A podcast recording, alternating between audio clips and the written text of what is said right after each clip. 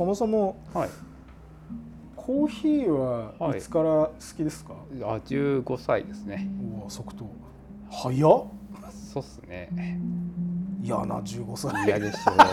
ううん。嫌なそう思うもん。なんか1718の頃ねあの町の福島の町の中の喫茶店とかに一人でね入ってったりして高たもん校生ですか？あの僕高校行ってないんであそうなんだ。はい。へえ。よく言われるんですけどねなんか。あのどこの大学行ってたんですかとかって「いやいやいや大学すら大学すら入学してないけど物心ついたら目の前に大学があったんで 大学生の雰囲気だけは分かってるぜ」みたいな。身について。あそうなんだ。へそういう感じです。はい、え。その時はなんかはい。どういあのどこのお店でとかどういうのを飲んでとか覚えてます？うんとね親戚ん家だったんです最初の出会いは。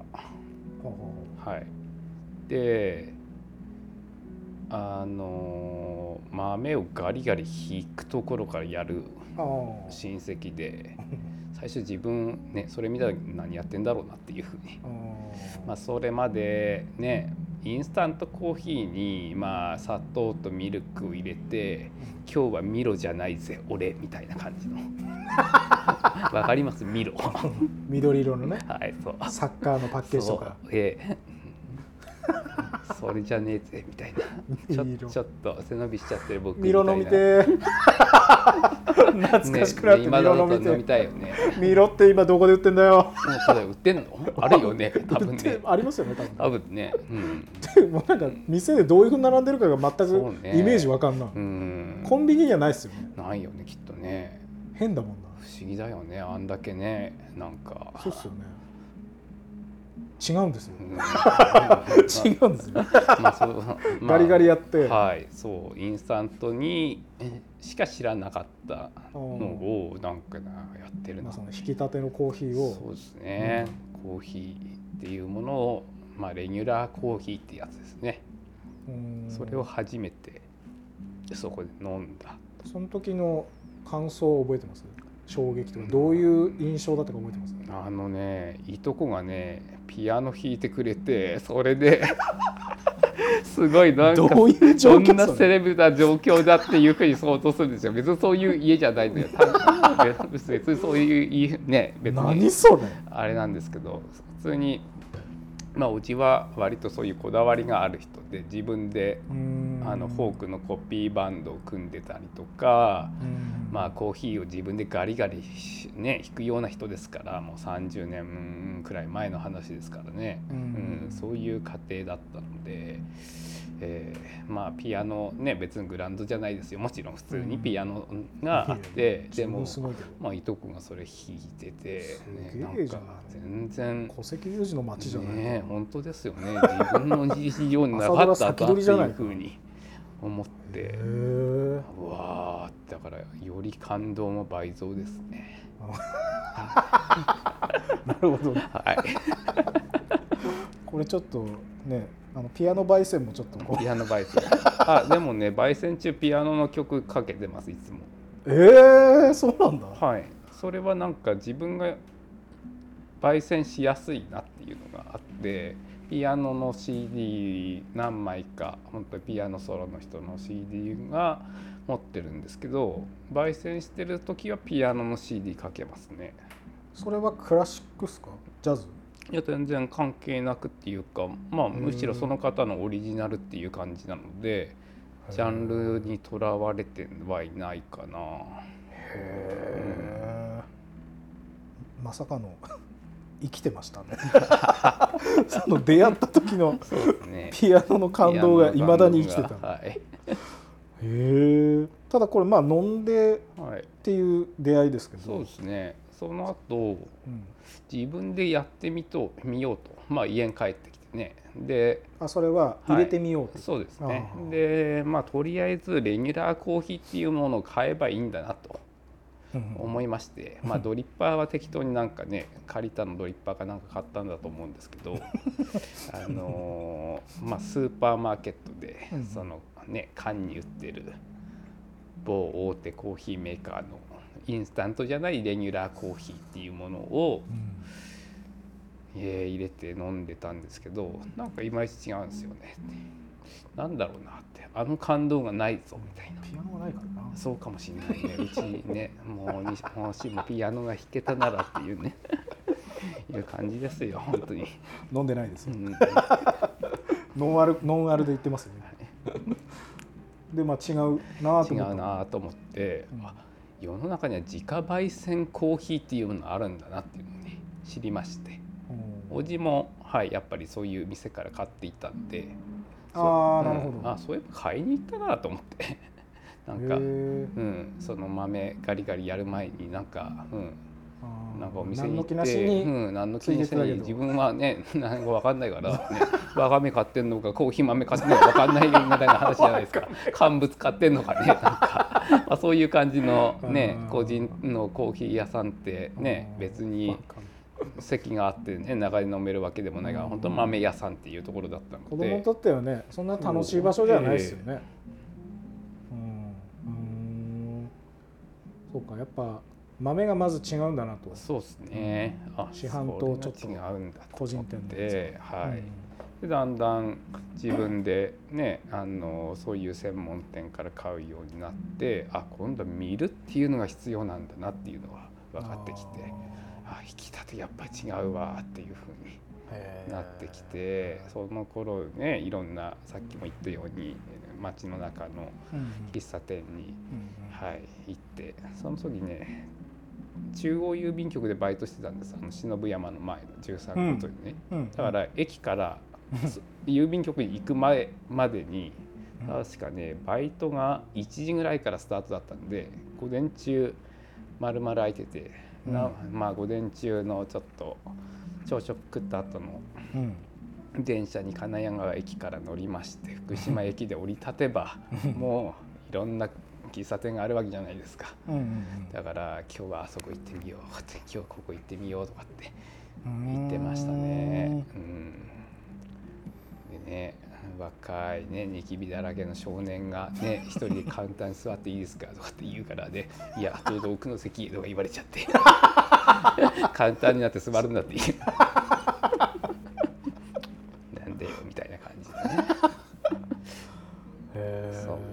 えそれカウンター座りたいっていうのはちょっとこうおなんか入れ話ししたいいや見たかった。うん、どうやって入れてんのかなってプロの人ってと思って。えそれははい。何歳ぐらいの時ですか？178ですね。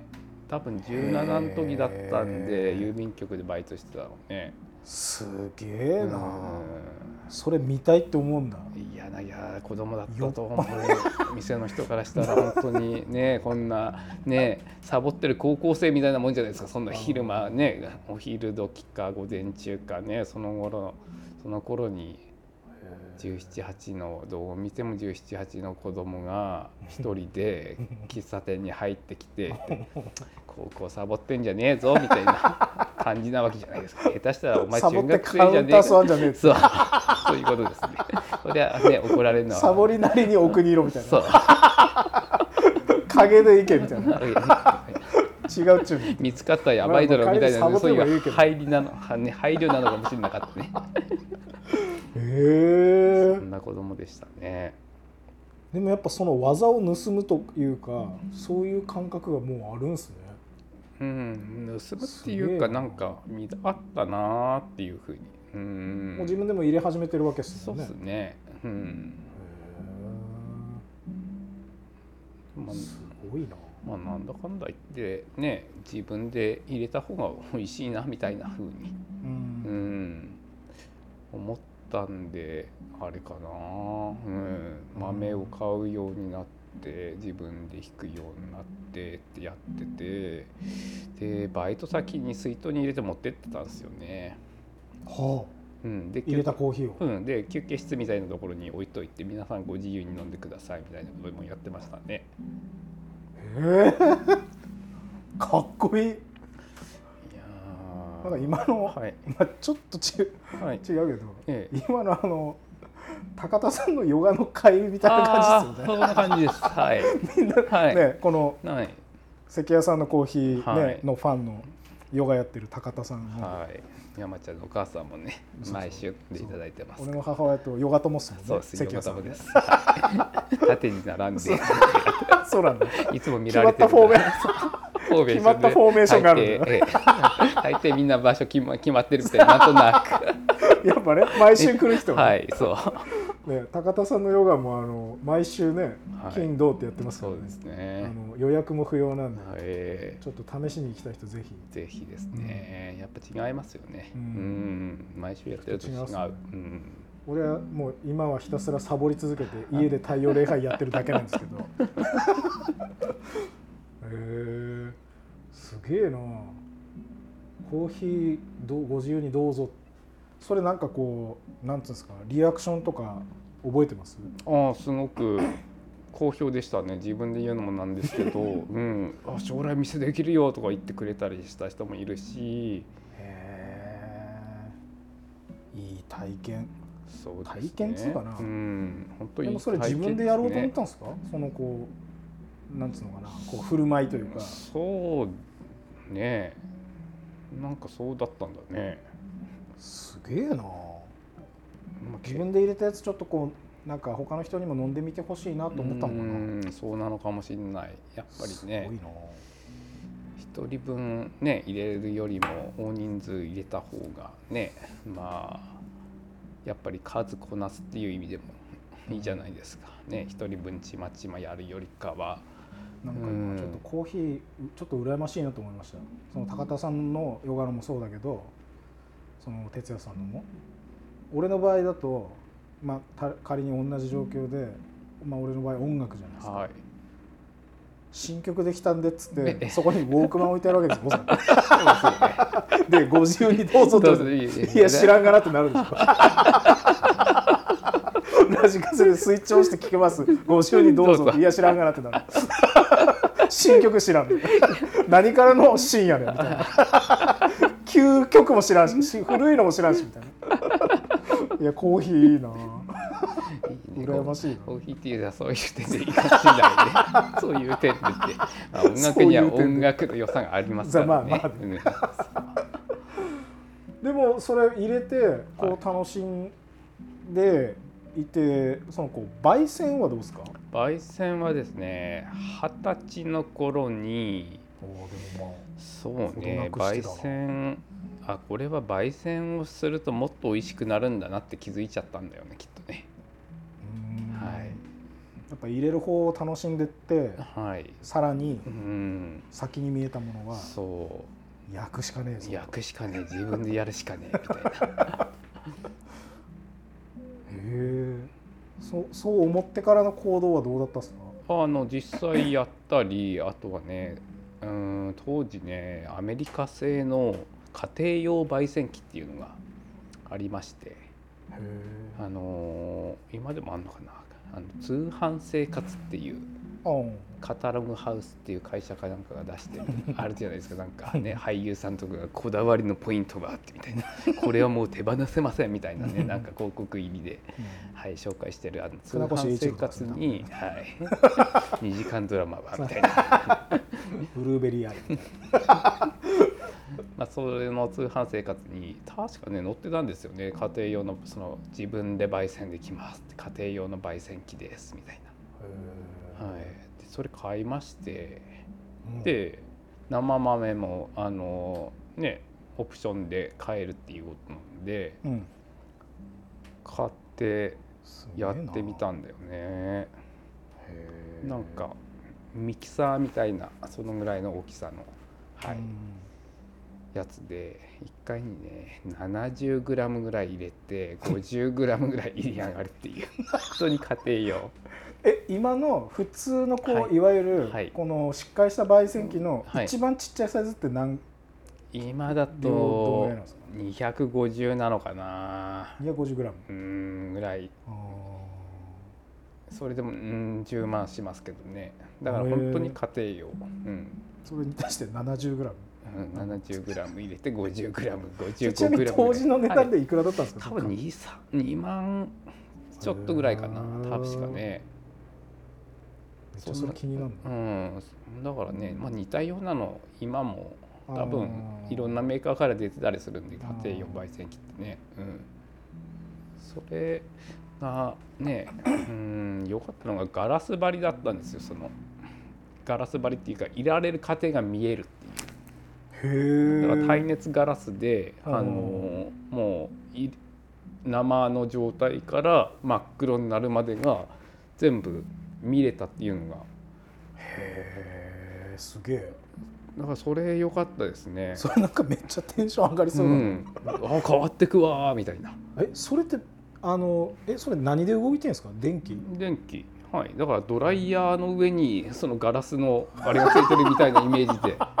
はい。そういう感じです。だから常に熱風が出て時間が経つと冷風に変わってあの入り止めするっていう。あれじゃあそれドライヤーで作れるんじゃない？いやーやろうと思えばね 熱熱量としてどうなるか分かんないけど 豆がねこうやってうまく攪拌するかどうかも分かんないけど、確かに。うん、ああなるほどね。原理的には、そう。ドライヤー上当てなんだでもその見えるの確かにいいっすね。そう。だからね今見なくていいっていうのはそれの経験もあるからだと思います。うん、これぐらいでこういう色になっていくんだろうなっていうのがでこう、ね、当然音も聞こえるからああこここういうね1ハゼ2ハゼっていうんですけど、うん。そのハゼっていうパチパチね音の種類がこうポップコーンみたいに変わるんですよね。そうなんですね、うん。はい。なのでその辺が見てあこういう風になっていくんだってあこういう音するんだってあこういう色とこういう音は、うん、一緒なんだなみたいなそういうのがなんか感じたというかね。すげえうな、ん。で 当時ね300円ぐらいで 100g 売ってましたね。も木豆。う、うんうんうん、焙煎した豆、ああ哲也さん自体は、うん、友達。に なんかやべえやつ売ってるみたいな。なんか知らねえ白い粉売ってるみたいな。いや いや開業してるわけじゃないからさ。大丈夫かな？みたいな。清原とかに売ってないそれ。大丈夫大丈夫す夫げえな。へえ。そうでしたね。うん、であこれはもうちゃんとした焙煎機買わないとダメだなって思って、ああそれ続けてったら、はい、続けてったら、ね、だって1回で 50g しかできないからさ 100g 売るのに最低2回やらなきゃいけないし、ね、家庭用なもんでね連続焙煎ダメだからさ。1回終わったら15分とか30分休ませないと。なんかそのね、はい、モ電ーターが焼き付いちゃってって 壊れちゃって。実際壊したからね。やりすぎて。いやーでもそんぐらいやっぱ使ったってことですもんね、そうですね。うん。うわーなんかそれ手にした時一番テンションねマックスっぽいっすよね。今までこうコーヒー。そうね。すげえなそれ。でそのちゃんとしたのをはい。その次買ったんですか？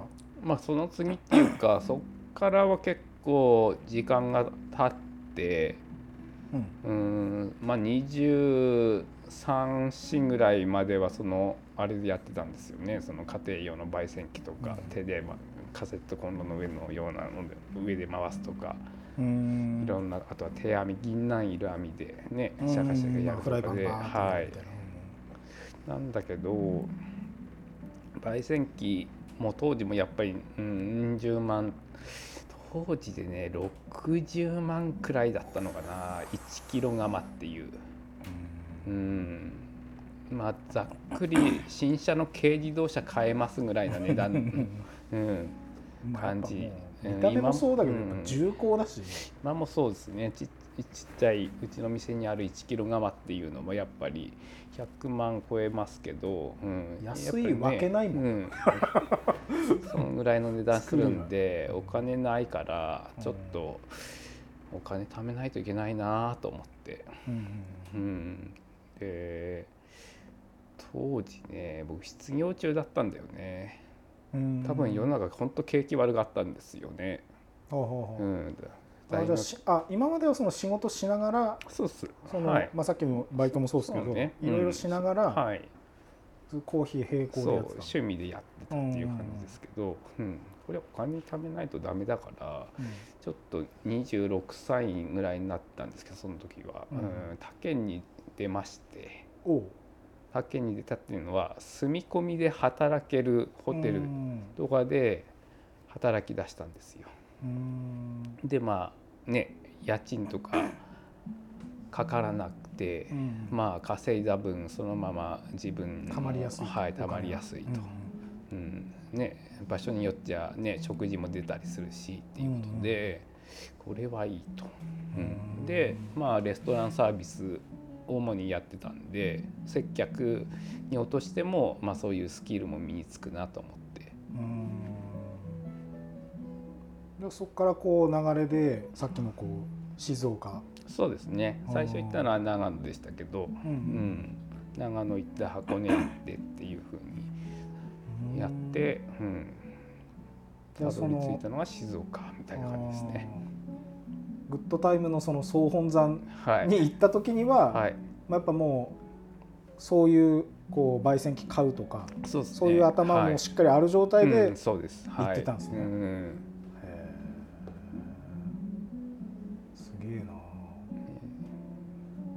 お店構えようと思ったタイミングはいつですか？いつ頃ですか？そうねいつぐらいな20代前半かなあそうなんだ。うん。やっぱそっちの気持ちが先でやっぱ焙煎機買わないとなっていう。そうっすね。うへんなんか自分中卒じゃないですか。だから就職先っていうのもねやっぱり最低高卒以上とかそういう採用条件だったのえで、なんかうん就職っていう観点から言うとやっぱり狭き門になっちゃうんですよね。うん。うん、それもあってだったらもう自分でお店やった方が、うん、関係ないっていうか学歴も何もね。だからそっちの方がなんだろう自分の好きなことやれるしうん。うん。気持ちいいじゃないっていうかね。だってやめちゃったらそうですよ。会社員やってるよりもね今の方がなんだかんだ言って、ああ、うん。まあそうですね、うん、だからそういう感じかな。うん、店やりたいっていうのはまあ店やった方が楽で楽しいはずだみたいな根拠のない確信みたいな いう冷静に考えれば普通に働いた方がいいんじゃないっていう感じだけどね。あのそのなんか勢いある時にそのまま動くのって大事ですようんね。それこそ今考えてっていうのだとちょっと動きづらい、うんその流れっつうかね波がないとね。はい、へえ。じゃあえお店は今そうするとこうコーヒー屋さんやってはい、全部でこう営業としては何年ぐらいになるんですか？12年ですね。へえ。長。12年か。うん、だから震災の1年前になりますね2010年から。うんはいそのあたりやっぱりこうお店始めた方とかはいなんかこう多いイメージだな。そうですね。あの文房具屋さんの彩りさんとかまさに2010年なんで同じね年に開業してるっていう感じですよね。うん、あと誰かいるかな。うん。俺は11年歌い出しなんですけうど、えそうか。12年か。15周年でなんかねややってくださいなんか。15周年ちょっと猶予を持って。いうよ急だと急だで断られそういだやなるほど。断られづらいはいはい。猶予で、そうか。忘れないようにしないとね。ね15周年。12年かすげえな。長えな。なんかこうお店やられてうはい。ーんそうだな営業しうんお店に立つっていうかはい。こうお店を開けとくっていうか開けとくことについてのなんかこだわりってありますか？こだわりそうね。あれあんまりはい。こう曜日提供はい。はしてないっすしないですねあのできないっていうか先ほども申し上げた通り満月や新月の夜には焙煎をするので、満月が軸で、はい。だから満月は曜日関係なく来るじゃないですか。そうするね例えば火曜日定休日にしたらうん。火曜日と満月重なったらまあ仕事休みだけど今日は 夜は仕事しなきゃみたいな話になるんでね。それちょっとなんか嫌だなっていうのがあってもういっそ不定休にしちゃえと。いいううのがうん、一つありますね。あとね後から思ったことなんですけどなんか月曜日とか火曜日とか決まった日を休みにするとなんかその曜日だから来れないっていう方ね何人かやっぱいるじゃないですか一定数。例えば美容師さんとまかあどうしてうんなんかねやっぱり自分がやってもらった床屋さんがうん。見ててなんかお店の話になって違うお店のああその店って定休日え何曜日月曜日ああ絶対行けない店だって。ああそっか美容師さんとか理容師さんとかは月曜日定休の店は絶対行けない店っていう解釈なんだなと思って いやそりゃそうだよなって、うんうん。まあそうっすよね。わざわざ店休んでねその一箇所楽しむためにね店休むにするかってなるとねまたそういうお仕事だともうね、そのずっとその職やってるでしょうしね、はい。やっぱ月曜日って聞くとうん。うわって思っちゃううん。だ、からないろんな人に楽しんでほしいなっていうふうにも思うし、うん、だからね誰も来れない曜日にしない方がいいかなっていうふうに。うん。あの基本的な質問ですが、はい満月って月に何回来るんですか？大体。1回です。大体30あそりゃそうだね日弱うん正確には29.5日みたいな感じなんで、はい。ああそうかそうか。うん、うーん。いいな満月焙煎。かっこいいな。やったら満月ソングみたいな。満月によって俺のこうなんかはい重力に対して俺がどう変わるんだろうな、なんか伸びるかな俺いがつもより伸びちゃうみたいな。歌声がみたいな。月に向かって吠えるみたいな。ねえ。なびっくりした今セーラームーン出てくるのかなお仕置きよっていうね。向かってまで来たらえ？っと思って違かった。えっとまあちょっと話変わってはい。あのコンテナのはい。お話を、えええまあ、金谷川駅前だとねあのすぐ関屋さんよりもより真向かいにえはい。コンテナカフェって、まあ、貸しのスペースというか、はい。フレンタルリースペースフリースペース、ねはい。そうですね。レンタルスペースでいい。いろんなこう、無店舗のねカフェやってる方とかがはい。お店出したりしてるんですけど、そこはあ哲也さん自体も出てましたよね。はい。私も出てました。それはなんか管理されたりとかはしてるあんですか？の立ち上げから携わってる運営メンバーの一員なので。うーん。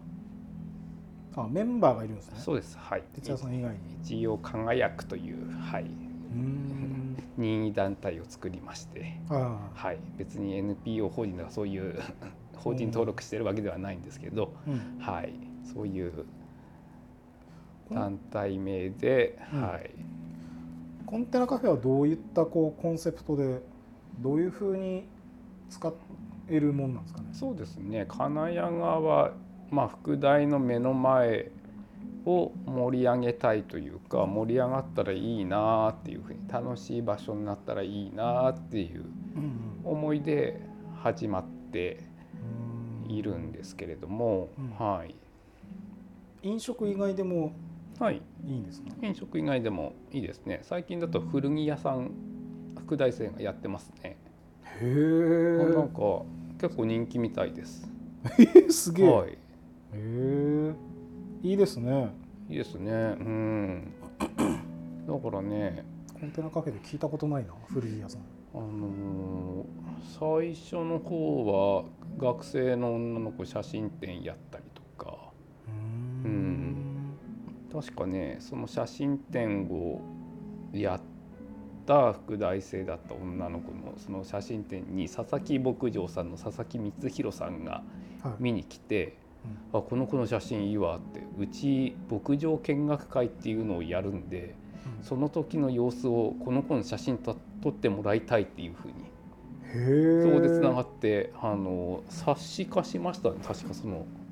へえすげそんえなことが起こったりとかだから単純にねあの飲食店チャレンジの場みたいなうんうん。だけではなくて、はい。やっぱよくみんなコンテナカフェって言いますけど、はい。まあ、やっぱフリースペースなんですね。そうです。はい。なのでうん。何やってもいいんでへー。昔ね就活カフェみたいなのもやってなんかその就職転職サイトみたいな社員の人が大学生の就活応援みたいなセミナーをやってたこともあったりとか。はい、あとそうね。なんかネイルサロンかなんかの人も利用したことあったかな。あの人ネイルだったのかな、うん、始まりの方ですね。うん。じゃあもういろいろあこれもしあの借りるっていう時はどうしたらいいんですか、あのホームページがありますのでうんそこのお問い合わせフォームというところから。うん。はいでホームページには何月何日誰が使うっていうふうに書いてあるので、うん。基本的にはんそのその日はそのひ一組限定で貸し出してるわけなんで、うん。あの他の利用者は入れなくなるから、はい、あの空いてる日に申し込むっていうふうに感じになりますね。はい、大学生の人が使うってなんか一番なんか嬉しいですね。そうですね。うん。若い人なんかやるの応援したいですよね。でもうちらもなんか普通に若い気でいません？まあそうね。メンタル的に。若い気っていうか変わってないっていうか子供のまんまっていうか。そんな気ありますね。そうっすよね。はい。まあ、ずっとその気でいたいですけどね。そうですね。調子乗っていたいですよねえあじゃあたらあちょっとこう妄想でえはい。コンテナなんかこういうなんかこう使われ方したいなとかあります？なんかこう古着まで来ましたからね。古着まで来ましたからね。写真古典やっ写真古典まあ書道教室とかもねあ益子哲平先生がねよく利用してくださったり。ね。そうね。ちゃんとやってんすか？哲平さん。あのたまに予約し忘れてうちに回ってきますね。コンテナ予約し忘れててみたいな感じで。今度さ土曜日使わせてほしいんだけどいいかなみたいな感じで。嫌な嫌な声。なんかね別に可愛いキャラクターじゃない。メッセンジャーの文面なんてね別に声は届いてるわけじゃないけどなんとなく想像できるなってこんな感じで言ってんだろう。んこんな感じで「はいっすよ」って。うん。いろいろ使われていいな。なんかその定まってない感じだと居心地もいいなって最近思うんですよね、うんあの洗練されてる場所もいいんですけど、はい。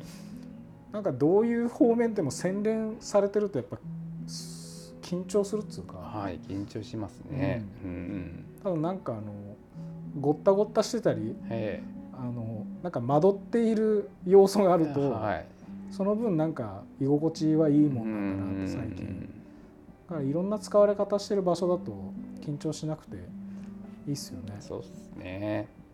なんかねやっぱうちなんか田んぼのすぐ脇だから長靴履いたおっさんとか来ますよ。いいなあと思ってねうんそういうのいいわーって僕はすごい大大歓迎しますね。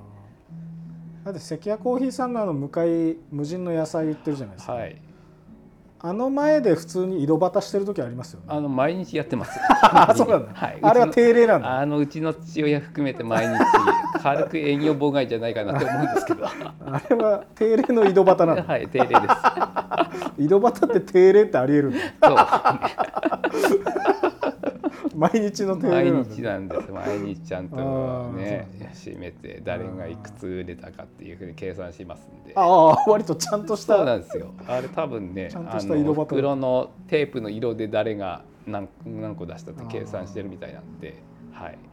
だから赤いテープは何々毛で、青いテープ何々毛でみたいな感じで、ちゃんとあるんですね、はい、うん。そうなんだ。なんかあの空空気もあの車で通る時とかも気持ちいいんですようね、ん。なんかお父さんたちが。でたまに関屋さんに入ろうとした時に、え。なんかあのこっちがちょっと申し訳なくなるんですよ。え そうですよね。なんか地べたに座ってね 道開けてくれてたりとか。でなんかあの、はいはい。やっぱえそちらのえはい。暮らしの ええ。邪魔をしてしまったなって思うんです、もすいませんって思うんだけど。そうね。うちが後だからね。あの直売所よりも。ああそうなんですね。そうですね。でもなんかあのちょっとこうそちらのそうですね。あのお寺観音巡りした時もはい。そうだったんですよ、はい。やっぱあのん大体観音様あるようなところってはい。ちょっとお口なんで、はい。そのお口にあの新参者といううか、んあの初めて見る人が来ると、はい。そちらのふん付近で暮らしてる方々からするとなんかギョってするんですよ。うーんでまあ俺は観音様行くだけだから関係ねえっちゃ関係ねえんだけどでもやっぱ観音様ってそもそもやっぱその周りの人たちとかのねきっとなんかこうね綺麗に掃除したりとかね何観音信仰というかそうそう、維持管理されてるわけですから、うん。だからなんか本当にに暮らしの邪魔をしてすいませんっていう気持ちで、えその観音様に入っていくのと 井戸端に入っていくの同じ。本当にちょっと失礼しましたっつって。いやいやすいや。いません地べた座ってる時ありますよね。あのしょっちゅうですね。中学生じゃないだってねジベタリアンか中よみた学生でいな遊戯王とかやってる感じじゃないそういうねコンビニの前じゃなくてよかったみたいな、そうそうそう。ねあのおっちゃんたちのいいんだよなあの井戸端。え。あれ名物だな。えー前半はここら辺でちょっと一回締めたいなと思うんです。ちょっと長かったですけどね。疲れてないですー、か、大丈夫です。ちょっと寒くなってきたね。ごめんなさい。やいやいや。あれしちゃって。えー最後にですね、はい。えー まあ、このリスナーの方に向けて関やコーヒー的。はい、うーん。今日のラッキースイーツを。ラッキースイーツを、うん。これ食ったら運気上るがるよっていうそうですね。今ちょうどね我々の目の前にもありますんでカヌレにしますか。あわかりました。はい。あどこのとかは限定しなくていいですか？そうですね。カヌレ食ったら運気上がります？僕の最近のお気に入り言っちゃっていいですか？あもちろん。うーんそうですね。三春町にあるブーランジェリーカヌレさん。もうまさに店の名前があれじゃもう一回いいですか？ブーランジェリーカヌレ。ブーランジェリーカヌレ。はい。すげえ名前すごい人気のお店でへえあのまた話それちゃう感じになりますけどこの間カヌレさん11時からでうち12時からで1時間あるから ちょうど三春に行く用事があったんでカヌレさんのオープン時間に滑り込んでと思ったらもうすでに5人ぐらい並んでて。でね1回に1組、うん、3組ずつ入店してくださいっていう、まあ、今コロナ対策もあるんで決して大きいお店でもないですから、でね自分の目の前に5人今これ5人だよなってオープンして11時ちょうどだからオープンしてるんだから中に3人いるはずだなと思ってああそうかそうか。待ってるのが5人いるわけだそう。でそもういるわけだ、うんなんかそう。で後ろにまたさらに34組来ててへえすげえで出てきた人がこんな え福袋買ってるじゃん。あのここ高級食パンの店じゃねえっすよねみたいな。ああいう。ちょっとわかはい。一金レベル金レベルでね金レベル。いやパン売ってますけどそんな金レベルの大きいパンあったっけ？みたいな。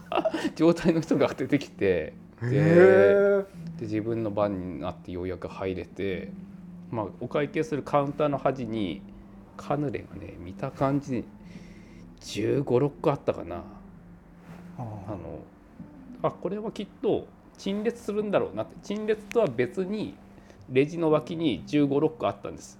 自分が会計する前にね。うん。そしたらその1 5 6個は僕の前にいたお客さんが買うものでであ予約のというか。いや普通に多分選んで買ってたんだ。だから皆さんこんなになかなか出てこないんだな11時5めっちゃ分になっちゃう選んでんだそうめっちゃ選んでる。めっちゃ選んでて会計もねへご夫婦2人でやってるからまあ1個1個計算して袋詰めしたりなんだりねあれじゃないですか時間かかるなーってやべえなうち12時からなのになって三春からここまで来るのにって 計算してあやばい間に合うかな店の辺になって。ここに来てあのセカセカが出始めたそうそうそう。そんなのが若かりしせかせかが今。で、まあ、それぐらい人気のお店だと。言いたい、うん。もう全部おすすめですか？なんかこう一お気に入りとかそうですね僕はうんなんかでもカンパーニュが好きなんでハード系のパンですね。多分奥様がパン職人旦那さんがそのカヌレ使う洋菓子職人なんだと思うんです。へで、まあ、ご夫婦2人でやっててまあスイーツは主にカヌレが中心なんです。でうん。パンは何種類かありますけれどもどっちも美味しいのでね。へねやっぱり行ってみたい。うんぜひだからそこのカヌレ、うん、一度はーわかりました。食べてみるといいんじゃないかな、絶対う、うんまいし運気上がるな。そううん運気上がると思う。でも時間は余裕を持っていった方がいい。決して。みんなたくさん買ってくからね。そうね。うん。予想以上に駐車場入れない人もいたから自分が出る時うにはすごいっすね、うん、でもたまにねインスタで今日はまだまだありパンありますよとかって上がったりもするんで、うんまあ、自分かがね行ったタイミングがそうだったのかもしれないけどでも、すうん、ごいな。常に行列を覚悟した方がいい店なんじゃないかなと思いますね。わかりました、うん、もちろん他にもねいいお店いっぱいありますんで、うん。はい、ただまあ今回一つご紹介するなら、お。はい、今日のラッキースイーツはブーランジェリーカヌレさんのカヌレではいでは、えー山崎明康のやらないラジオやぼラボ今日の前半話し相手は関谷コーヒーグッドタイムズの斉藤でした。ちょっとマンダム長い時間ありがとうございました。